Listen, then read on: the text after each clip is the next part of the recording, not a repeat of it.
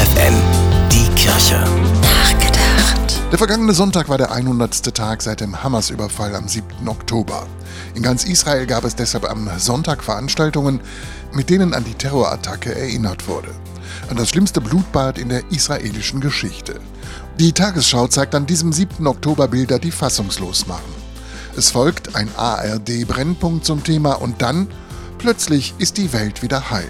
Das erste zeigt die lustige Show Verstehen Sie Spaß. Unpassender kann es wohl nicht sein.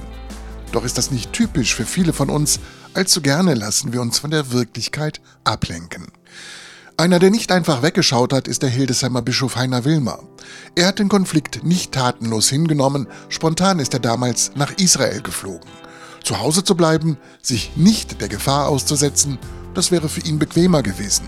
Doch Bischof Wilmer wollte ein Zeichen setzen, Israelis und Palästinensern seine Solidarität zeigen, mit den Menschen reden, vor allem zuhören und keine Ratschläge erteilen.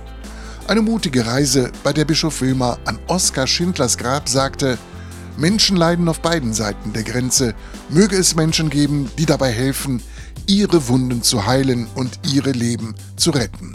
Darauf hoffen wir noch heute, nach über 100 Tagen des brutalen Überfalls. Bernhard Tups, FFN, Kirchenredaktion.